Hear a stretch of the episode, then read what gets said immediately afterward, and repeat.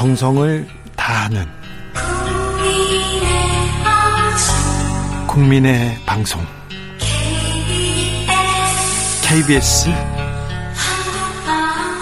주진우 라이브. 그냥 그렇다고요.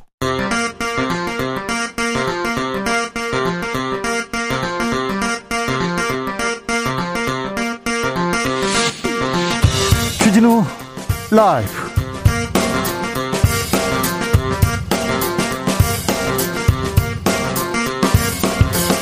2022년 3월 31일 목요일입니다. 안녕하십니까. 주진우입니다. 새 정부 출범이 40일 앞으로 다가왔습니다. 윤석열 정부는 수사 지휘권 폐지하겠다. 직접 수사 확대하겠다. 검찰권 강화에 초점을 맞추는 것 같은데요. 민주당에서는 검찰 개혁의 목소리 다시 높아지고 있습니다. 신구 권력 간의 검찰 개혁의 방향 완전히 다른데요. 민주당 김용민 의원 그리고 국민의힘 정미경 최고위원과 짚어보겠습니다.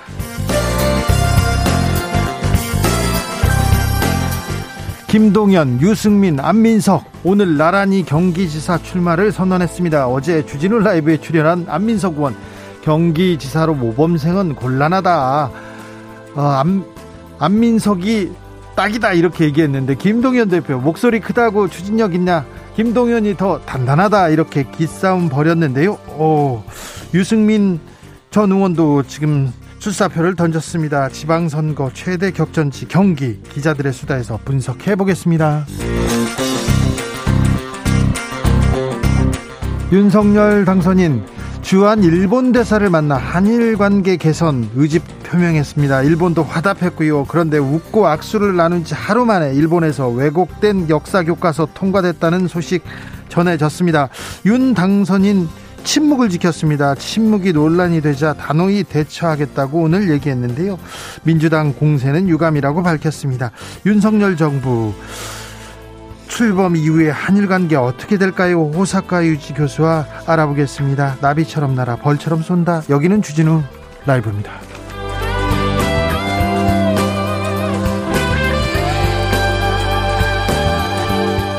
오늘도 자중자애 겸손하고 진정성 있게 여러분과 함께 하겠습니다. 3월의 마지막 날입니다. 3월 어떠셨습니까? 3월 마지막 날은 어떻게 보내고 계십니까? 또 4월은 어떻게 맞을 계획이신지 알려주십시오. 4월은 문재인 정부가 마무리되고 윤석열 정부가 시작하는, 시작을 준비하는 한 달이 될 것 같은데요. 검찰개혁, 한일관계 풀어야 할 숙제 많습니다. 아, 여러분은 이 숙제 좀 해주세요. 의견 보내주십시오. 그러면 소중히 듣고 크게 외치겠습니다. 샵 9730 짧은 문자 50원 긴 문자는 100원이고요. 콩으로 보내시면 무료입니다. 그럼 주진우 라이브 시작하겠습니다.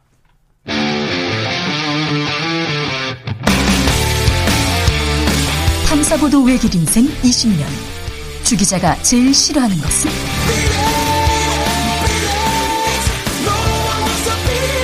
이 세상에서 비리와 부리가 사라지는 그날까지 오늘도 흔들림 없이 주진우 라이브와 함께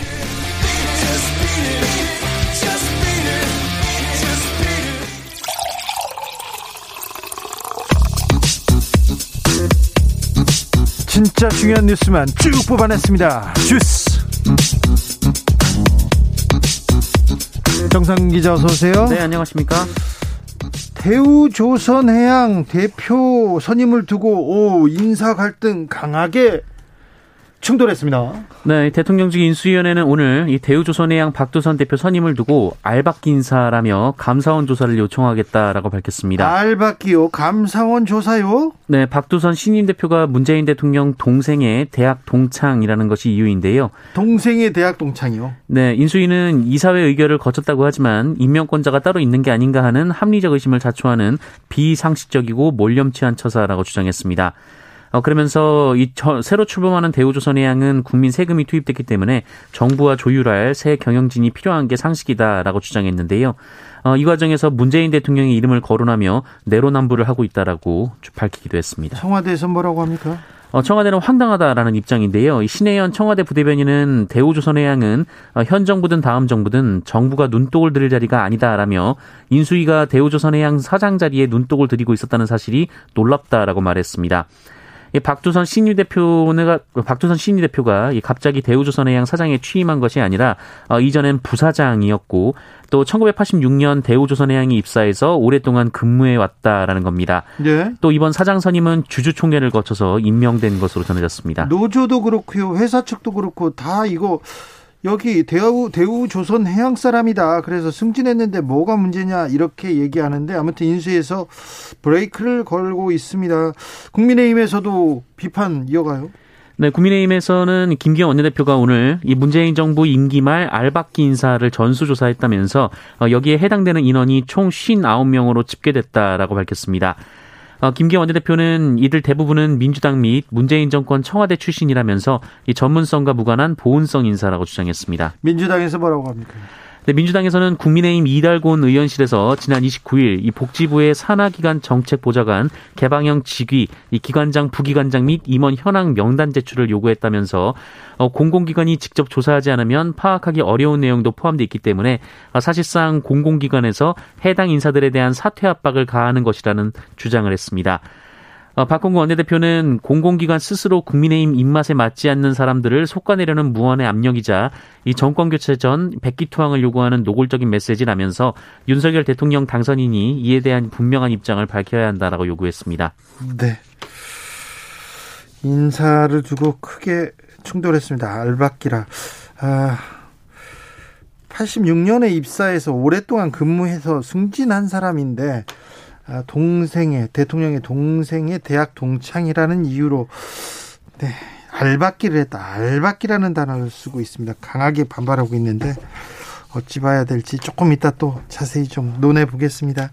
김정숙 여사 옷값 논란 왜 문제냐 이렇게 청와대가 얘기하기 시작했습니다. 네, 박수현 청와대 국민소통수석은 오늘 브리핑을 통해서 임기 말 청와대의 특수활동비뿐 아니라 김정숙 여사의 옷값이나 액세서리까지 거론하는 무분별한 의혹 제기가 이어지고 있다면서 이 무분별한 의혹 제기에 유감을 표한다라고 말했습니다. 네. 박수현 수석은 문재인 정부는 출범과 함께 특활비의 투명성과 책임성을 높이기 위해 제도를 개선해 왔다라면서 이 감사원 특활비 감사도 문재인 정부에서 최초로 도입을 했는데 지금까지 한 건도 감사원 지적을 받은 바 없다라고 말했습니다. 또한 문재인 정부 청와대는 연평균 96억 5천만 원의 특활비를 편성해 왔는데 청와대 특활비가 도입된 이후 역대 정부 최저 수준이라고 강조했습니다. 박근혜 정부 마지막에 120억 원 정도 특활비가 있었는데요. 네. 특활비도 줄었네요. 그리고 특활비에서 옷을 샀다는 단서는 아직 나오지 않았습니다. 고위 공직자 재산이 공개됐는데 어, 문재인 대통령 재산도 공개됐어요? 네, 정보공직자윤리위원회는 오늘 고위공직자들의 재산 현황을 공개했습니다. 아, 이에 따르면 문재인 대통령은 지난해 말 기준 21억 9천100만 원의 재산을 신고했는데요. 어, 지난해보다 1억 1천만 원 정도 더 늘었습니다. 어, 문재인 대통령 재임 기간을 합산하면 전체 재산의 순 증가액은 5년간 3억 200만 원이었습니다. 어, 다만 양산 사저 건축 문제로 채무가 급증해서 빚이 15억 원 더 늘었는데요. 이 대통령 경호 시설의 경우 국가 예산이 투입되지만 이 퇴임 대통령이 생활하는 사저는 자비로 충당해야 합니다. 어, 이중 11억 원이 4인간 채무인 것으로 전해졌는데 네. 이 당시는 기존에 쓰던 양산시 매곡동 사저가 팔리지 않았으나 어, 현재는 이 사저가 팔려서 채무는 다 갚은 것으로 전해졌습니다. 다른 공직자들의 재산은 어떻습니까? 네, 정부 고위공직자 1978명이 지난해 말 기준으로 본인과 가족 명의로 신고한 재산은 편, 평균 16억 2145만 원이었습니다. 어, 1년 사이 평균 금액이 1억 6,629만 원이 늘었는데요. 어, 주택 등 부동산과 주식 평가액 상승이 주된 영향으로 분석이 되고 있습니다. 국무위원 중에서는 정영애 여성가족부 장관이 4억 8,700만 원 늘어나서 가장 많이 늘었고요. 45억 6,700만 원을 신고했습니다. 어, 김부경 국무총리의 재산은 15억 1천만 원으로 종전보다 3,300만 원 줄었습니다.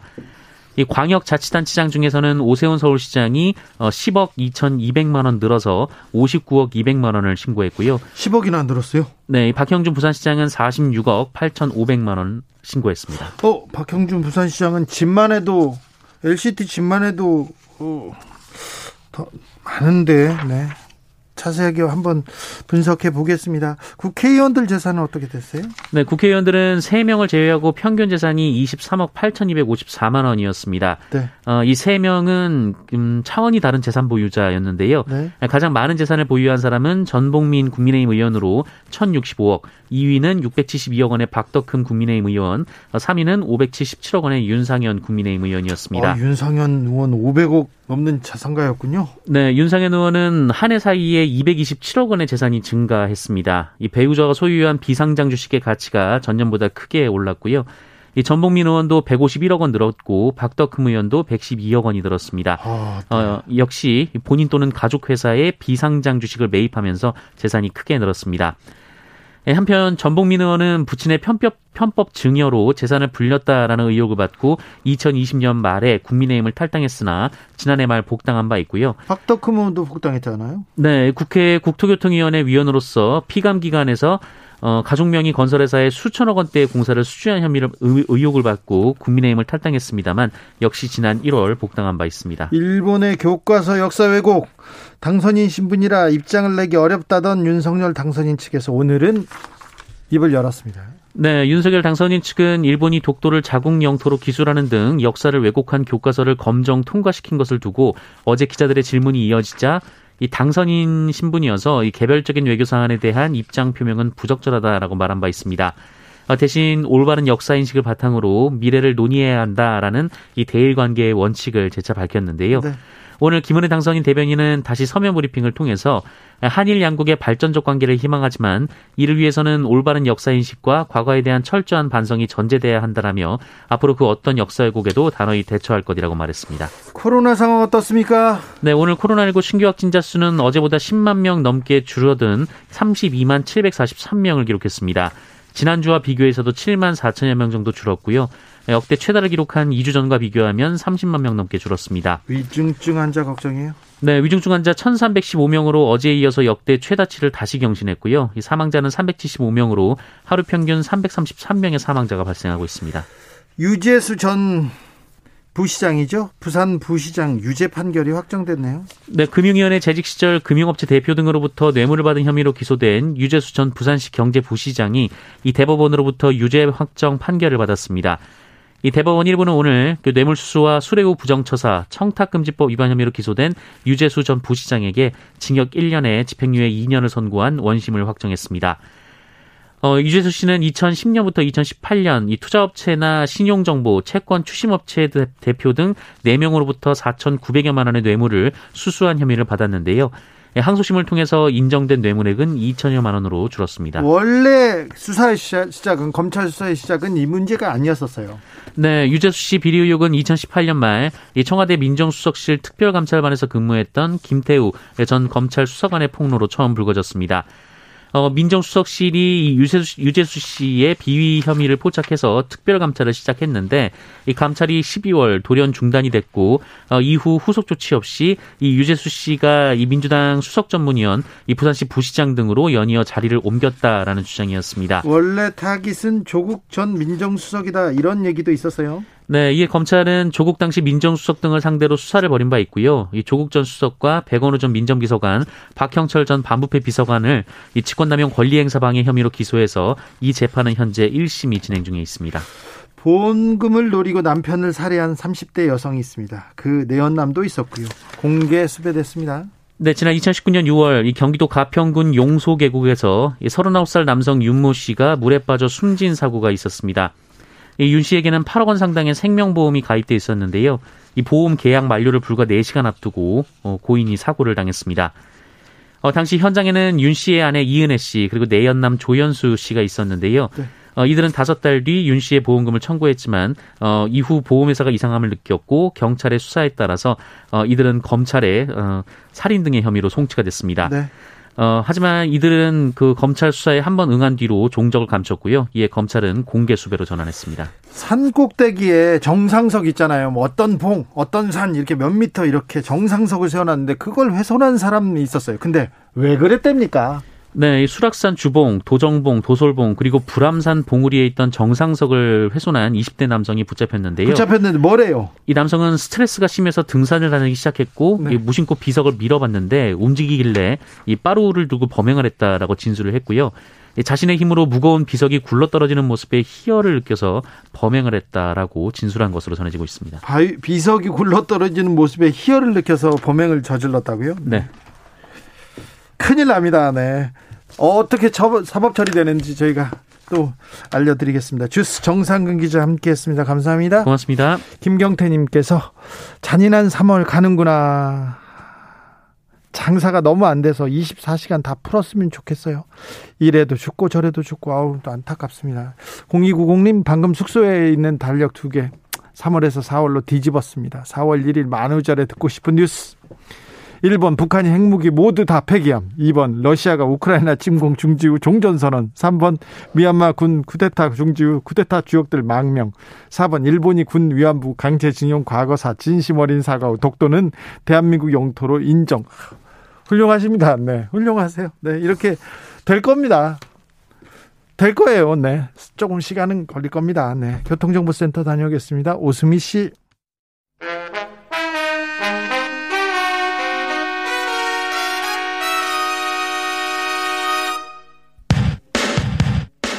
라이브 돌발 퀴즈. 오늘의 돌발 퀴즈는 객관식으로 준비했습니다. 문제를 잘 듣고 보기와 정답을 정확히 적어 보내주세요. 이 나라에서 치러진 월드컵 예선 경기에서 여성 관중 입장이 불어댔다고 AFP 통신이 보도했습니다. 현지 시간 29일 마슈아드에서 열린 2022 카타르 월드컵 아시아 지역 최종 예선인 이 나라와 레바논전에서 일어난 일인데요. 여성용 입장권 2,000장을 판매했지만 당일 경기장을 찾아간 여성들의 입장이 거부됐다고 합니다. 마슈아드 주 주지사는 국영 방송을 통해 사과했고 이 나라 대통령도 진상 조사를 지시했는데요. 이 나라는 1979년 이슬람 혁명 뒤 여성의 축구장 입장을 허락하지 않았습니다. 이 나라 여성들이 처음 축구 경기를 직접 관람한 건 2019년도라고 하는데요. 우리나라와 함께 카타르 월드컵 아시아 지역에선 A조에 속한 이 나라는 어디일까요? 1번 이란, 2번 터키. 다시 들려드릴게요. 1번 이란, 2번 터키. 샵9730 짧은 문자 50원 긴 문자는 100원입니다. 지금부터 정답 보내주시는 분들 중 추첨을 통해 햄버거 쿠폰 드리겠습니다. 주진우 라이브 돌발 퀴즈 내일 또 만나요.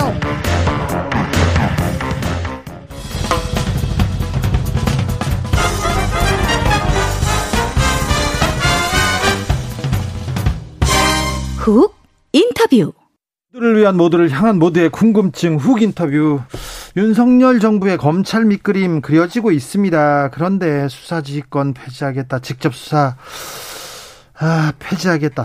검찰권 강화 의지 커 보이는데요. 그래서 다시 민주당에서 검찰개혁의 고삐 바짝 조이고 있습니다. 어, 남은 기간 동안 어, 검찰개혁 이뤄내겠다고 하는데요. 검찰개혁의 방향에 대해서 좀 들어보겠습니다. 민주당 입장 먼저 들어봅니다. 김용민 의원 모셨습니다. 안녕하세요. 안녕하세요. 김용민입니다. 네. 아, 민주당 상황 어떻습니까? 네. 네. 민주당 당 전체의 상황은 네, 분위기는 뭐 어때요? 상당히 좀 안정적으로 음, 지금 안정화됐다고 보, 봐야 될 것 같습니다. 패배 수렁에서는 좀 빠져나왔어요? 아직은 완전히 빠져나오진 못했어요. 김용민 의원. 네. 대선에서 왜 진 것 같아요, 민주당이? 제가 바라보는 관점은요. 네. 민주당이 그동안 했던 약속을 제대로 지키지 못해서 네. 앞으로도 저 정당은 네.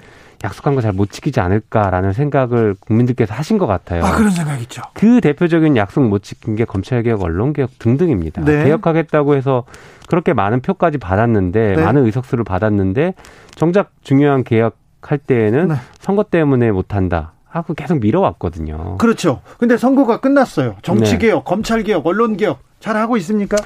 어, 다시 이제 고삐를 세게 쥐고 있고 네. 어 저를 포함한 이제 개혁이 필요하다라고 하는 의원들의 목소리를 당내에서 굉장히 좀 세게 내고 있는 상태입니다. 네. 그런데 검찰 개혁 아니 민주당 검찰 개혁 목소리만 내고 언제 할 거냐? 제발 좀 하지 그랬냐 얘기하고 지금이라도 하지 이런 얘기합니다. 6136님 민주당 제발 검찰 개혁 좀 마무리하세요. 지금 안 하면 영원히 못 할 것 같아요. 얘기합니다. 언제 할 건데요? 4월 중에 저는 끝내야 됩니다. 네? 이번이 마지막 기회입니다. 마지막 기회다. 네. 그, 뭐, 검찰 개혁하면 뭘 해야 되냐부터 좀 말씀을 드려야 되는데 수사와 기소를 분리시켜서 검찰이 제자리 찾기를 만들어줘야 됩니다. 그래서 너무 권한이 집중돼 있는 괴물 같은 기관은 이제 아, 만들지 말고 정상적인 기관으로 되돌려 놔야 된다. 그런데 이것을 하려면은 뭐 야당이 합의해주면 다행인데 야당이 네. 합의를 안 해줄 경우를 상정했을 때에는 4월 중에 통과를 시키고 그리고 나서 문재인 대통령께서 어, 공표, 서명 공표까지 해야 법이 완결되거든요. 그런데 만약에 새 정부가 들어서면 윤석열 당선자는 틀림없이 거부권을 행사할 겁니다. 이 법에 대해서는. 왜냐하면 지금까지 내놓은 공약이나 그동안의 행보를 보면 보면요. 네, 검찰권을 오히려 강화하겠다라고 지금 계속 얘기를 하고 있어서 네. 거부권 행사할 가능성이 높은데 거부권 행사하면 나중에 어 200명 이상 찬성을 해야 되는 상황이라 법 통과가 불가능해집니다. 그래서 네. 4월 내에는 반드시 끝내야 된다. 그리고 이게 갑작스러운 얘기가 아니라 민주당이 계속 약속드려 왔던 것입니다. 네. 말씀드린 것처럼 그리고 가장 최근에 한 약속은 어 대선 직후 당 그 승패와 상관없이 바로 마무리 짓겠다. 문재인 정부 내에서 끝내겠다라고도 또 약속을 드렸던 일이기 때문에 네. 이제는 좀 약속을 지켜야 될 때다 생각합니다. 알겠습니다. 어, 특검 법안도 제출하셨죠? 네, 맞습니다. 어떤 내용이죠? 아, 특검법은 본부장 비리, 소위 말하는 본부장 비리에 대해서 뭐 특검 대상으로 삼자라는 취지의 특검법입니다. 네. 기존에 얘기됐던 특검법은 대장동 사건 관련해서 예. 두 후보와 관련된 어, 혐의점 중심으로 논의가 돼 왔거든요. 발의가 돼 왔거든요. 네. 그런데 사실 우리가 특검을 하는 이유는 검찰이 중립적이고 독립적으로 수사를 못할 것 같다. 네. 그래서 특별검사를 통해서 수사를 하자라는 취지인데 그 대표적인 사건이 사실은 부인과 장모 사건입니다. 예. 그동안 검찰이 그렇게 수사를 지지부진해 왔거든요. 그랬던 사건이기 때문에 이제 당선자 신분이고 나중에 대통령이 이제 되며 취임하면 대통령의 가족 사건이기 때문에 현재 검찰은 아, 수사를 하기 어려울 것이다라고 생각됩니다. 그래서 이것도 당연히 특검을 해야 된다라는 취지로 발의를 했습니다. 문재인 정부에서 민주당 네. 정부에서 검찰은 왜 그렇게 수사를 못했어요? 검찰은 그 민주당이 좀 지도 감독하고 책임져야 되는 거 아닙니까? 민주당 책임이 당연히 있죠. 예. 그 책임이 있기 때문에 이번에 국민들께서 대선에서 그런 결과를 보여주셨다고 그렇죠. 저는 생각합니다. 네, 검찰 개혁 목소리만 하고 네. 높이고 왜 안 하냐 이런 질타도 있습니다. 맞습니다. 민주당의 그 부족했던 부분은 당연히 인정해야 되는 것이고요. 아, 그러나 이제 보다 근본적으로는 검찰에게 과도하게 권한이 집중돼 있다 보니까 검찰총장을 정점으로 한 이 사람들의 민주적 통제를 거부해 왔던 그런 네. 역사.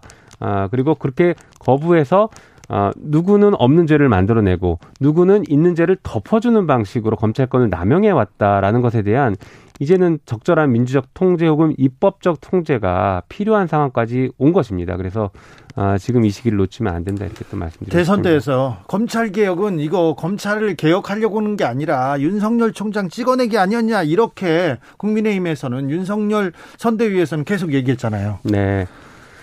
뭐 그건 사실이 아니고요. 저희가 이제 제도로 접근을 해 왔었는데 그것이 이제 윤석열 총장의 과도한 권한 남용이 문제가 되었던 것이죠. 네. 그건 정치 프레임을 이렇게 만든 것이고 실제 윤석열 당시 검찰총장의 잘못된 권한 남용 행위들은 법원에서 인정이 됐습니다.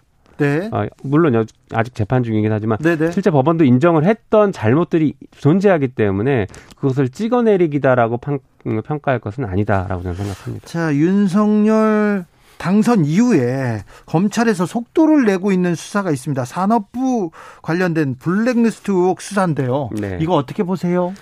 아, 좀 뭐 전 정치적 보복 수사가 이제 시작되고 있는 것 아닐까? 아, 서막을 연 게 아닐까 이런 생각을 하고 있습니다. 한편으로는 그 검찰도 이제 음, 정치적으로는 정리가 됐고 줄서기를 확실하게 시작했다라고 좀 보여집니다. 사실은 이런 수사의 이, 지금 이 수사의 최종 종착점은 보면은 어, 청와대와 현 청와대와 문재인 대통령을 향하는 모양새이거든요. 어찌 보면 이거 탈원전 이거는 정책 판단인데요. 그렇죠. 정무적 결정인데 이 부분에 대한 검찰의 수사, 사법적 판단이라 이거는 어떻게 또 봐야 될까요? 그 검찰이 그러니까 모든 정책 판단의 잘잘못까지 따지기 시작한다라는 것은 이제 민주국가가 아닌 상황이 돼버릴 수가 있어요. 아, 한편 지금 산 산업부 요번에 그 압수수색한 것은 그 블랙리스트를 통해서 음, 사퇴 압박을 종용했다 네. 이런 취지거든요. 네. 그런데 이 사건은 거꾸로 돌려놓고 보면은 지금 윤석열 당선자 측과 동일합니다. 검찰총장 물러나라라고 지금 어, 국민의힘 쪽에서는 대놓고 얘기하고 있고, 예? 그리고 공수처장에게도 물러나라고 지금 대놓고 사퇴 압박을 하고 있거든요. 네. 그러면 동일선상에서 그 사건도 수사를 해야 되는 것 아니냐 이렇게 오히려 좀 되묻고 싶습니다. 아, 이 인사 문제 네. 그것도 특별히 임기말 인사 문제, 임기말 임기초 인사 문제하고 이 산업부 그리고 환경부 수사가 그 말 맞물려 있는데요. 네. 요거는 또 어떻게 될지 참 궁금하기도 합니다. 아, 윤석열 검찰 어, 공약에서도 그렇고 선거 유세 때도 그렇고 그리고 지금 인수위 면면 보고 윤석열 의 어, 윤석열 후의 검찰 개혁, 검찰 개혁 방안 어떻게 보고 계십니까? 저는 개혁이 아니라 네. 아, 검찰을 정말 그 진짜로 무소불위 괴물로 만들려고 한다라는 생각이 들어요. 어떤 측면에서요? 네, 일단 그 수사지휘권을 법무부 장관의 수사지휘권을 폐지하겠다라고 하는데 이것은 네. 그 거의 유일하게 남아있는 민주적 통제 장치를 걷어내 버리겠다라는 것이거든요. 아니 앞으로 법무부 장관을 네. 어, 윤석열 당선인이 임명하잖아요. 그렇죠. 그렇더라도 수사 지휘권은 남겨둬야 됩니다. 그러니까 왜냐하면 네. 그 과거에 MB 정부 때에는 이 수사 지휘권을 함부로 썼어요. 원래 검찰총장만 수사 지휘를 하도록 돼 있는데 네. 검사장들에게 법무부 장관이 이제 법무부 장관 항상 검사 출신을 안 치다 보니까 네. 수시로 전화해서 검찰총장을 건너뛰고 수사지휘를 해왔던 예가 있었죠. 있었죠. 네, 있었죠. 예, 당시 검찰총장이 그걸 폭로를 폭로까지 해버렸죠. 예.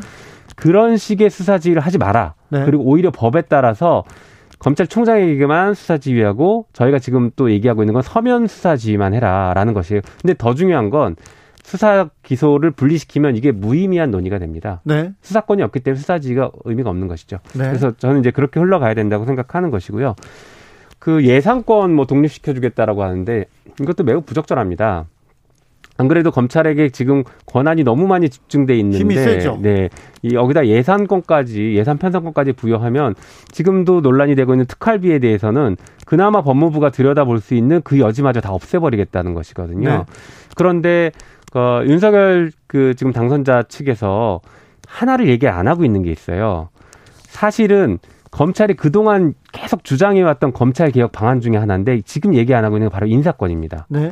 검찰은 그동안 인사권을 독립시켜달라 혹은 적어도 대통령의 인사권을 제한해달라라는 요구를 끊임없이 해왔습니다. 예.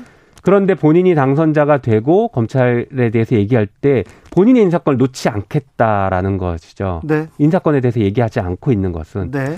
어, 안 그래도 지금 이제는 법무부 장관이 아니라 대통령이 직접 검찰에게 수사지휘를 할 그럴 상황이 만들어졌는데 네. 예, 인사권은 또 놓지 않고 다 쥐어들고서 어, 수사를 직접 통제하겠다라고 지금 생각하고 있는 알겠습니다. 것 같습니다. 법무부 장관이 검찰총장의 예산 특별 음, 특수활동비 같은 거를 그 쳐다보고 이렇게 감사하고 그럴 수 있습니까? 있습니다. 회계감사권이 있습니다. 윤석열 총장은 특활비를 공개했나 공개하지는 않았죠. 공개 절대 안 하고 있죠. 그런데 그럼 법무부는 쳐다봤습니까? 법무부도 그 그러니까 특활비를 어떻게 주냐면요. 검찰에게 바로 특활비가 가는 게 아니라 법무부가 특활비를 수령합니다. 예. 그래서 검찰에서 특활비를 어느 어느 용도로 이렇게 쓰겠다라고 요청하면 거기에 맞춰서 줍니다. 아니면 예. 분기별로 주거나 네. 법무부에서 내려주고 그 사용한 내역에 대해서 구체적인 내용 영수증까지는 특활비는 없는 게 원칙이니까 그렇죠. 거기까지는 없더라도 어느 청에 얼마를 보냈다 그리고 검찰총장이 어느 정도를 그 수시 집행을 했다. 그리고 수시 집행에서 누구에게 간 영수증 예를 들어 천만 원을 어, 특별한 어떤 수사팀에게 지급했다라고 하면 그 수사팀이 네. 천만 원을 받았다라는 영수증을 쓰거든요. 네. 그걸 어디다 썼는지 모르지만 네. 그 영수증 정도까지는 법무부가 계속 볼 수가 있습니다. 그래서 그 정도까지는 네, 어느 정도를 어떻게 썼구나는 정도는 알죠. 네, 알겠습니다. 아, 아무래도 윤석열 정부에서 한동훈 검사가 네. 어떤 역할을 맡게 될까가 좀 관심이 주목됩니다. 왜 그러냐면 후보가 네. 한동훈 검사를 좀 지목해가지고 또 그리고 또 특별한 관계도 있었고요. 네네. 어떻게 보십니까? 아 저는 지금 어, 윤석열 당선자의 지지율이 낮아서 초반부터 등판시키지는 않지 않을까라는 생각은 합니다. 네. 다만 초반부터 등장하건 안 하건 상관없이 뒤에서 굉장히 중요한 역할은 할 것이다. 특히 검찰이 가지고 있는 수사와 관련해서는 핵심적인 역할은 거의 다 할 것이다라는 아, 그런 우려는 좀 갖고 있습니다. 네. 자, 윤 당선인 생각대로 수사 지휘권, 예산권 독립하고 그러면요. 네. 어, 그러면 검찰은 어떻게 되는 겁니까? 검찰 파쇼죠. 파쇼요? 예, 검찰 파쇼이고 검찰 독재를 완성시키는 길로 간다. 저는 그렇게 봅니다. 아니, 지금도 검찰이 그렇게 힘이 센데 네. 더 세지는 겁니까? 그러니까요. 아, 정말 통제를 못 받는 거죠. 공수처는 어떻게 됩니까? 공수처가 견제한다면서요? 공수처가 견제해야 되는데 지금 공수처가 이렇다 할 수사 성과를 못 내고 있습니다. 그렇죠. 좀 잘 못하는 것 같아요. 기대와는 좀 다릅니다. 네. 그래서 공수처는 계속 뭐 예산과 인력 얘기를 하고 있는데 저희가 공수처가 부족한 부분은 국회에서 보완을 하겠지만 일단 지금 공수처는 그 출범해서 정상적으로 돌아가고 있기 때문에 성과를 내야 됩니다. 네. 그 수많은 사건들에 대해서 네. 이제 좀 결론을 내고 매듭을 지어줄 필요가 있죠. 알겠어요. 검찰도 좀 잘해야 되는데 공수처도 좀 똑바로 하라고 좀. 좀 얘기해 주세요. 맞습니다. 공수처가 국민의 사랑을 받아야 됩니다. 네. 알겠습니다. 말씀 잘 들었습니다. 김용민 더불어민주당 의원이었습니다. 네, 고맙습니다. 나비처럼 날아 벌처럼 쏜다. 주진우 라이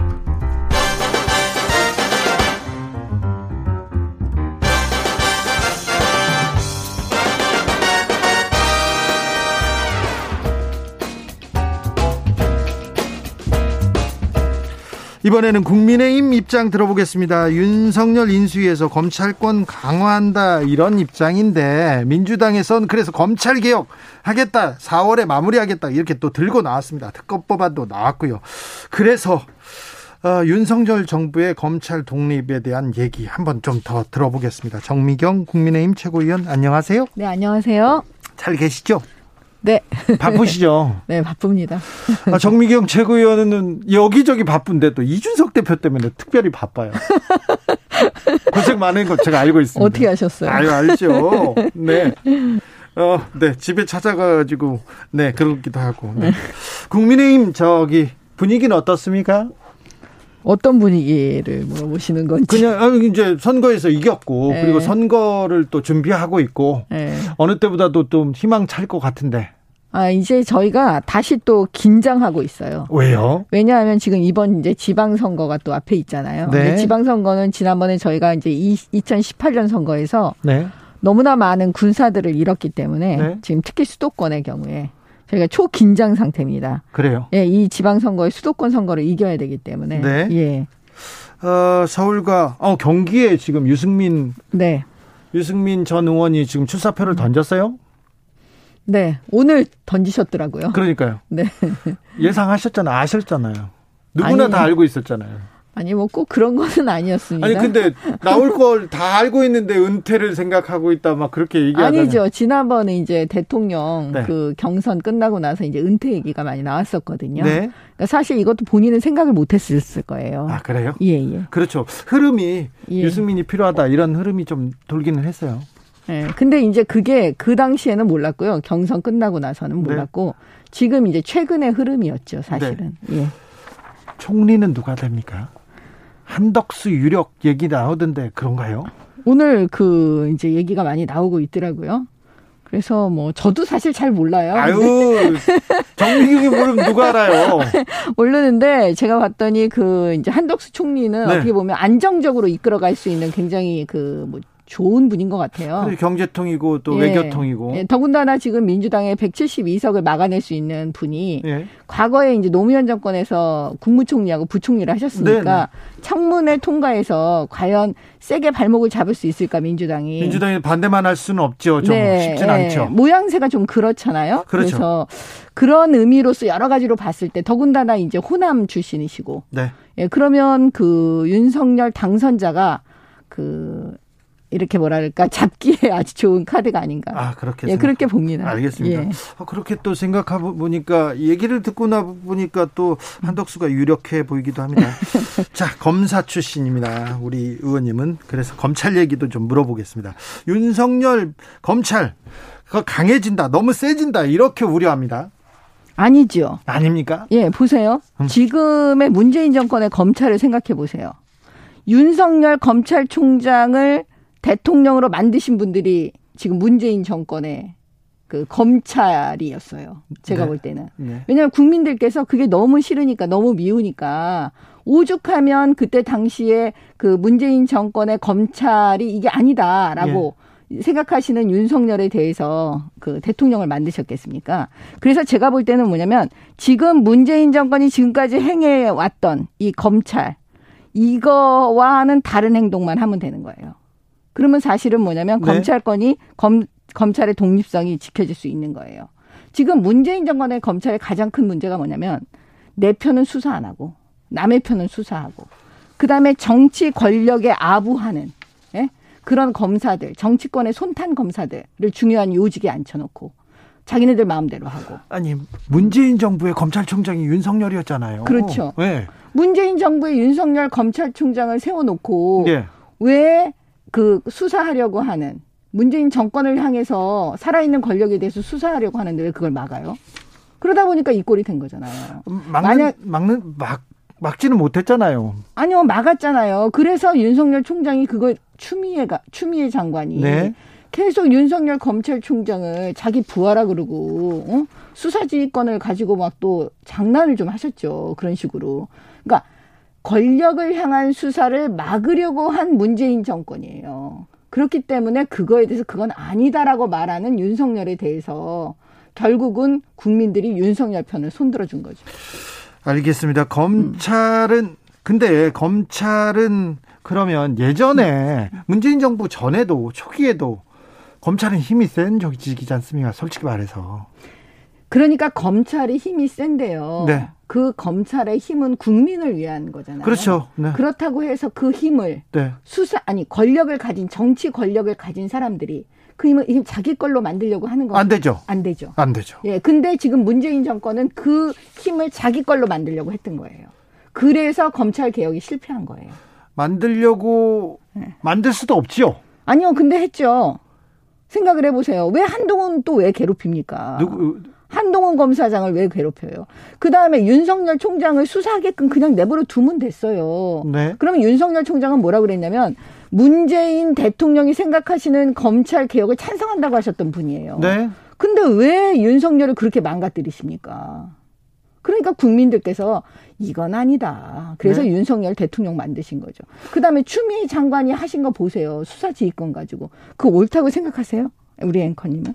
저한테 물어 저는 그 입장을 이렇게 얘기하는 건 아니고요. 네. 그래서 제 생각에는 뭐냐면 그 추미애 장관이 하는 그 여러 가지 그 행적들을 네. 우리 국민들께서 다 보고 계신 거잖아요. 아, 봤죠. 네. 예, 결국은 누구 그건 잘못이다라고 한 거예요. 이번 대선에서 저는 그게 다 평가 받았다고 보는 네. 거죠. 알겠습니다. 그러면 음. 윤석열 정부가 그리는 그림 음. 나는 문재인과 반대로 그거 말고 명확하게 있을 거 아닙니까? 검찰을 네. 독립적이고 원래 검찰이 만들어졌던 그 배경이요. 예. 검사는 수사 이 수사는 정치 권력으로부터 독립시켜야 되는 겁니다. 네. 예, 오로지 법과 양심에 따라서 그래야죠. 수사를 해야 되는 겁니다. 네. 예, 바로 그 지점으로 월, 원래 상식적이고 네. 원칙적인 걸로 돌아가야 되는 거예요. 네. 저는 그게 윤석열 대통령 은 할 수 있다라고 보는 거예요. 원칙으로 돌아갔으면 좋겠어요. 네. 근데 그 전 정권에서 또 음. 검찰권 막 사용해 가지고 막 괴롭히기도 하고 막 그런 경우가 있었잖아요. 지금보다 더 했을까요? 문재인 지금... 정권보다? 문재인 정권은 너무 괴롭혔잖아요. 정상적인 검사들을. 수사 못하게 하는 거, 그건 안 되는 거예요. 또 지금 무혐의 한동훈 검사장에 대해서 검사들이 열한 번째 무혐의를 지금 올렸다는 거 아니에요? 중앙지검장한테? 네. 근데 그것도 지금 계속 뭉개고 있는 거잖아요. 이건 정상적이지 않죠. 한동훈 검사는 어디로 와야 됩니까? 그러면? 한동훈 검사장은 어디로 오고 자시고 그건 중요하지 않아요. 네. 문제는 뭐냐면 한동훈 검사장을 향한 지금 문재인 정부 박범계 장관, 추미애 전 장관 이분들이 그 상식적이지 않다는 걸 말씀을 드리는 거고요. 네. 계속 또 한동훈 검사장을 지금 영웅으로 만들어 주고 있어요. 마지막까지 박범계 장관이. 예. 그러면 결국 우리 국민들께서 야 한동훈 검사장, 중앙지검장 제, 그 박범계 장관은 중앙 또 영웅으로 만들어서 중앙지검장 시켜서 만약에 한동훈 검사장이 하는 모든 수사, 검찰이 하는 모든 수사는 다 정치 보복이라고 이렇게 프레임을 짜려고 하는 거 아니야? 라고 의심하고 있습니다, 요즘. 네, 아무튼 정치권에서 너무 스타를 만들어 준 것도 같아요. 저 네. 중요한 검사를. 아, 4716님께서 검사는 검사가 잘못한 것을 왜 봐줘요? 검사는 제 식구에게는 관대하잖아요. 검찰이 좀 바뀌어야 하지 않습니까? 이렇게 물어봅니다. 검찰이 자기 식구에 대해서 관대할 수 있는 부분이 있죠. 있었죠. 그렇지만 그랬죠. 있어요. 음. 그렇지만 뭐냐면 언론이 가만두지 않아요. 그다음에 정치 권력이 그럴 땐 가만두지 않아요. 네. 그거는 뭐 그래서 나중에는 결과적으로는 봐줄 수 없는 상황이 돼버리고 그 검사는 혼나는 거죠. 네. 어, 앞서 김용민 의원이 어, 검찰이 너무 강해진다. 그리고 윤석열 어, 당선인이 이 검찰을 휘두를 가능성이 있기 때문에 우리는 본부장 특검으로 그리고 검수완박을 실행해야 된다. 검찰 개혁을 4월 안에 완성해야 된다. 이렇게 얘기합니다. 이 검찰이 강해진다고 말하는 민주당 의원님들의 얘기 속내를 보면요. 검찰이 본인들을 민주당 쪽의 인사들 잘못한 사람들을 향해서 수사하는 거를 못하게 하려고 이런 말을 하는 것 같아요. 아 그래요? 예, 검찰은 강해지는 게 아니에요. 원래 검찰은 본연의 임무를 해야 되는 거예요. 아닌 건 아닌 거라고 하고 네, 네. 긴건 긴 거라고 하라는 거예요. 그걸 못하게 한 거잖아요. 내편 수사 막았잖아요. 울산시장 어? 선거. 그 다음에 지난번 원전 사건도 마찬가지고 이런 네. 대표적인 것만 봐도 지금 그 지금 민주당이 뭐 검찰이 강해진다. 그다음에 본부장 특검을 얘기하고 있는데 네. 본부장 특검이라는 게 이것도 뭐냐면 이거는 진짜 정치 공세잖아요. 윤석열 가만두지 않겠다. 또 이런 얘기 하는 거잖아요. 그러면 이런 얘기 하기 전에 선거 때 얘기했던 대장동 특검이나 빨리 하시는 게 맞죠. 대장동 특검 해야죠. 네. 왜 대장동 특검 172석의 민주당이 왜 안 하고 있습니까? 아니 대장동 특검을 한다는데 국민의힘도 네. 한다고 하고 민주당도 한다고 하는데 음. 왜안 됩니까? 그게. 아니 그러니까 민주당이요. 그냥 172석이니까 하면 된다니까요. 그냥 하면 돼요? 네. 그러면 국민의힘이 그걸 반대하겠습니까? 대장동 특검? 네. 네. 빨리 하시면 돼요. 알겠어요. 예. 본부장 특검이 아니라 대장동 특검 네. 먼저 해라? 네. 알겠습니다. 1256님, 그렇다면 검찰이 잘못을 저지르면 누가 제지합니까? 검찰이 약간, 어, 검찰이 잘못한 적도 있어요. 아까도 제가 말씀을 드렸는데, 네. 검찰이 잘못하는 거 있잖아요. 검찰 스스로 그거를 도려내지 않으면 검찰이 죽기 때문에 결과적으로는 도려낼 수밖에 없었어요. 네. 왜냐하면 지금 보세요. 정치 권력이 강할까요? 검사의 권력이 강할까요?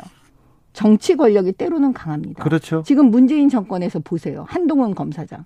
그냥 죽잖아요. 계속 일이 저쪽으로 그러니까 수사할 수 없는 그 보직으로만 계속 돌리잖아요. 네. 그렇기 때문에 정치 권력의 눈치 보는 검찰을 택할 것이냐. 네. 정상적인 검찰을 택할 것이냐. 네. 이 기로에 서 있는 거죠. 아무튼 정치 권력으로부터 독립해야 됩니다. 음. 검찰은. 네. 독립성이 중요합니다. 네. 네. 중요한데, 네. 공수처가 역할을 조금 더 해야 되는데 공수처가 역할을 못 하는 것 같습니다. 이거는 누구도 다 인정하는 부분이에요. 그죠? 제가 공수처만 생각하면 솔직히 웃음이 나오는 게요. 처음에 그 공수처장이 자기 관용차로 이성윤 중앙지검장 피의자를 네. 그 모셔왔잖아요. 예. 그리고 황제 조사하고. 예. 사실 이거는 그 정상적인 명예를 중요시하는 법조인들 입장에서 보면요. 그때 그만둬야 되는 거예요. 이 공수처장은. 네. 어떻게 그런 수사를 할 수가 있어요, 공수처장이. 고위 공직자를 상대로 하는 그 수사처면요. 모든 것이 최고여야 돼요. 수사력도 최고여야 되고 그 모든 그 법과 양심에 대해서 그 자기의 그 원칙이라는 게 굉장히 최고급이어야 된다. 그리고 독립적이고 또 오해를 살리를 하면 네. 안 되죠. 근데 어떻게 세상에 자기 관용초에다가 피의자 모셔갖고 수사하냐고요. 그럼 그때 그만뒀어야지. 그래서 저희는 사실 제가 좀 심한 말을 쓰면 너무 지금까지 계신 것도 철면피라는 생각이 드는 거예요. 아, 그래요? 네. 자, 윤석열 정부의 검찰은 윤, 문재인 정부하고는 확연히 달라질 거예요? 그럼요. 네. 저는 제발 검찰을 그냥 정상적으로 놔줬으면 좋겠어요. 그냥 두자. 왜 이렇게 검찰을 가지고 난리를 치는지 모르겠어요. 왜냐하면 그 검사들이 지금 그 검찰 개혁이라는 거 진정한 의미의 검찰 개혁은요. 그 권력이 손 타면 안 돼요. 안 되죠. 예. 그리고 뭐냐면 검찰이 정말 수사를 잘하고 독립적으로 하잖아요. 그 이익은 다 누구에게로 돌아가냐면 사실 국민들에게로 돌아가요. 예. 예. 근데 지금 검찰 가지고 계속 검찰 개혁한다고 그러면서 개혁이 아니었거든. 제발 나한테는 수사하지 말아줘. 남의 편한테만 수사해줘. 이런 모습들을 문재인 정권에서 너무 많이 보고 내로남불을 너무 많이 봤기 때문에 그리고 추미애 장관을 통해서 그다음에 지금 박범계 장관을 통해서 조국 전 장관을 통해서 검찰을 얼마나 못 살게 굴었는지 다 봐, 봐왔기 때문에 오늘날 윤석열 대통령이 탄생한 거죠. 음, 알겠습니다. 다른 얘기도 조금 물어볼게요. 네. 어, 김정숙 여사 네. 옷 관련해서 음. 특활비로 옷을 샀다는 증거나 단서는 없잖아요. 저는 사실은 음. 김정숙 여사의 옷값에 대해서 제가 얘기할 줄을 몰랐어요. 그러니까 그 얘기하게 된 게 뭐였냐면 네. 그 행정법원 판결이었어요. 제가 법조인이었기 때문에 네. 이 판결을 무력화시키는 행동에 대해서 제가 이제 눈여겨 본 거예요. 그게 예. 무슨 얘기냐면 그 1심 법원에서 그 정보 공개하는 거, 옷값에 특활비, 청와대 특활비에 대해서 공개하는 부분에 대해서 청와대가 방어를 많이 했을 겁니다. 이거는 그 뭐 국가 기밀, 안보, 법령에 의해서 공개 못한다 이런 얘기를 다 했을 거예요. 그럼에도 불구하고 법원은 판결을 내렸습니다. 공개하라고. 예. 그러면 이거는 청와대가 받아야 되는 거예요. 근데 청와대는 이렇게 안 하고 불복을 했어요. 또 계속. 항소했죠. 예, 항소했어요. 왜 항소 왜 항소를 했냐? 제가 봤더니 대통령 기록물로 만들어 가지고 이거를 아예 공개하지 못하도록 만들려고 했던 것 같아요. 그 꼼수가 있었던 거예요. 그래서 제가 얘기를 하게 된 거예요. 꼼수를 피우면 안 된다. 왜냐? 문재인 대통령께서 스스로 자초했습니다. 과거에 2015년도 본인이 박근혜 대통령 때 대표하던 시절에 얘기했어요. 청와대 특수활동비 다 공개해야 된다고. 그렇게 말씀하신 분이에요. 그런 분이 지금에 와서는 법령을 이유로 공개하지 못한다고 하는 거. 그걸 제가 딱 본 순간에 아, 이거는 아니다. 그래서 판결을 무효화시키는 판결을 무력화시키는 지금 청와대의 행동과 문재인 대통령의 행위는 옳지 못하다. 그래서 특수활동비를 공개해달라. 이렇게 말씀드린 거예요. 대우조선해양 대표 선임을 놓고 또 충돌하는데 음. 이게 알바깁니까? 보통은요, 그 이제 정권 이양기에는 네. 사실은 서로 예의를 지켜주는 거죠. 그러면 새롭게 지금 이거를 인사가 시작되는 거, 임기가 시작되는 인사들에 대해서 는 지금 새롭게 하는 정부에게 넘겨주는 게 저는 예의라고 보거든요. 근데 그렇게 안 하고 아 나 임기 있으니까 몇, 몇 며칠 남았으니까 내가 꼭 해야지 하고 한다 그러면 그거를 알박기라고 보지 정상적으로 보지는 않을 거 아니에요. 예의가 없습니까? 예의가 예의, 없는 거죠. 예의 문제로 보시나요? 음. 네. 근데 뭐 여기는 회사에서 정해서 올려왔는데 아무튼 뭐 그렇게 보신다고 하겠습니다. 서울시장의 서울시장 선거는 어떻게 예상하세요? 서울시장은 지금 우세훈 시장이 이제 우리는 나오시니까요. 네. 그 우세훈 시장 말고 우리는 뭐 다른 후보는 지금 보이질 않고 있어요. 경기도는요? 경기도는 지금 심재철 전 대표하고 그다음에 네. 함진규 전 의원이 지금 나와 계시고 있거든요. 그렇습니다. 김기현 네. 원내대표는 왜 갑자기 그만둔 거죠? 아니 원래 임기가 이제 앞 조금 남았잖아요. 아, 지방선거까지 그걸 가져갈 거냐. 네. 아니면 지금 이제 지방선거 이제 막 지금 돌아가고 있잖아요. 그러니까 지금 요 타이밍에 그 먼저 물러서 주는 게 타이밍상 맞을 수가 있습니다. 아, 그래요? 뭐 다른 자리로 가시고 뭐 그런 건 아닌가요? 총리... 아, 거기, 거기까지는 제가 잘 모르겠습니다. 아, 네. 네. 김재원 최고위원은 대구로 갔죠? 네, 대구시장에 출마, 예. 그러니까 하고, 대구, 그럼 예. 홍준표, 김재원 두 분. 네. 네. 권영진 시장은 왜 그만두셨을까? 권영진 시장은 글쎄요. 그거는 권영진 시장에게 물어봐야 될것 하나는 알려주세요. 다 아는 정미경 최고가 좀 하나는 알려주. 권영진 시장은 아마 건강 문제가 있을 것 같아요. 아 그래요? 예. 네. 유승민 후 저기 유승민 전 의원도 건강 문제가 있다고 했는데 건강 괜찮습니까? 예, 지금은 거기는 괜찮습니다. 그렇습니까? 예, 예. 네. 아, 모르는 게 없네요. 아, 윤석열 검찰총장이 음. 대통령이 됐어요. 그리고 예. 자기 조직에 대해서는 음. 굉장히 잘 아는 불군이고 음. 애정이 많은 분이에요. 음. 그래서 검찰과 이 관계 윤석열 정부가 검찰과의 관계가 조금 중요할 것 같아요. 조금 이건 독립되고 멀어야 되는데 워낙 잘하는 분야이기 때문에 여기에 대해서는 얘기를 하실 것 같아요. 그래서 저는 음. 저는 이렇게 보는 게 오히려 더 조심하지 않을까 봐요. 조심해야죠. 왜냐하면 조금만 잘못하면 검찰 공화국이 라고 그렇죠. 계속 지금 그 민, 민, 주당 쪽에서 이제 네. 말씀을 하실 거고 네. 그다음에 국민들도 걱정하실 수 있어요. 네. 그렇기 때문에 오히려 더 조심하는 상황이 되지 않을까요? 검찰이 알아서 권력에 검찰이 또 그 유능한 조직이지 않습니까? 그 먼저 먼저 알아서 권력에 이렇게 충성할 가능성 그것도 좀 있어요.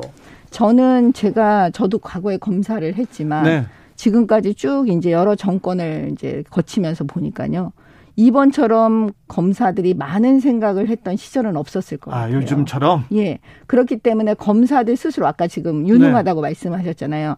그 검사들이 스스로 자기 조직을 어떻게 하면 지킬 건지를 아마 생각하지 않았을까. 이제 어떤 권력이 와도 네. 본인들이 거기에 휘둘리지 않고 손에 타면 안 된다. 네. 이런 생각을 할 것 같습니다. 제가 BBK는 누구 겁니까? 다스는 누구 겁니까 하다가 이명박 정부가 들어서자마자 제가 쫓겼어요 검사에 그리고 박근혜 전 대통령 주변 얘기하다가 나중에 쫓겼거든요. 그런 일은 이제는 없겠죠. 검찰한테. 제가 볼 때는 누구 한 개인을 미워가지고 뭐 쫓아내기 위해서 하는 그런 수사는 할 수가 없습니다. 그 이제 앞, 앞으로 안 그러겠죠? 예, 그렇게 할 수가 없어요. 알겠습니다. 예. 네. 말씀 잘 들었습니다. 정미경 국민의힘 최고위원이었습니다. 네, 감사합니다.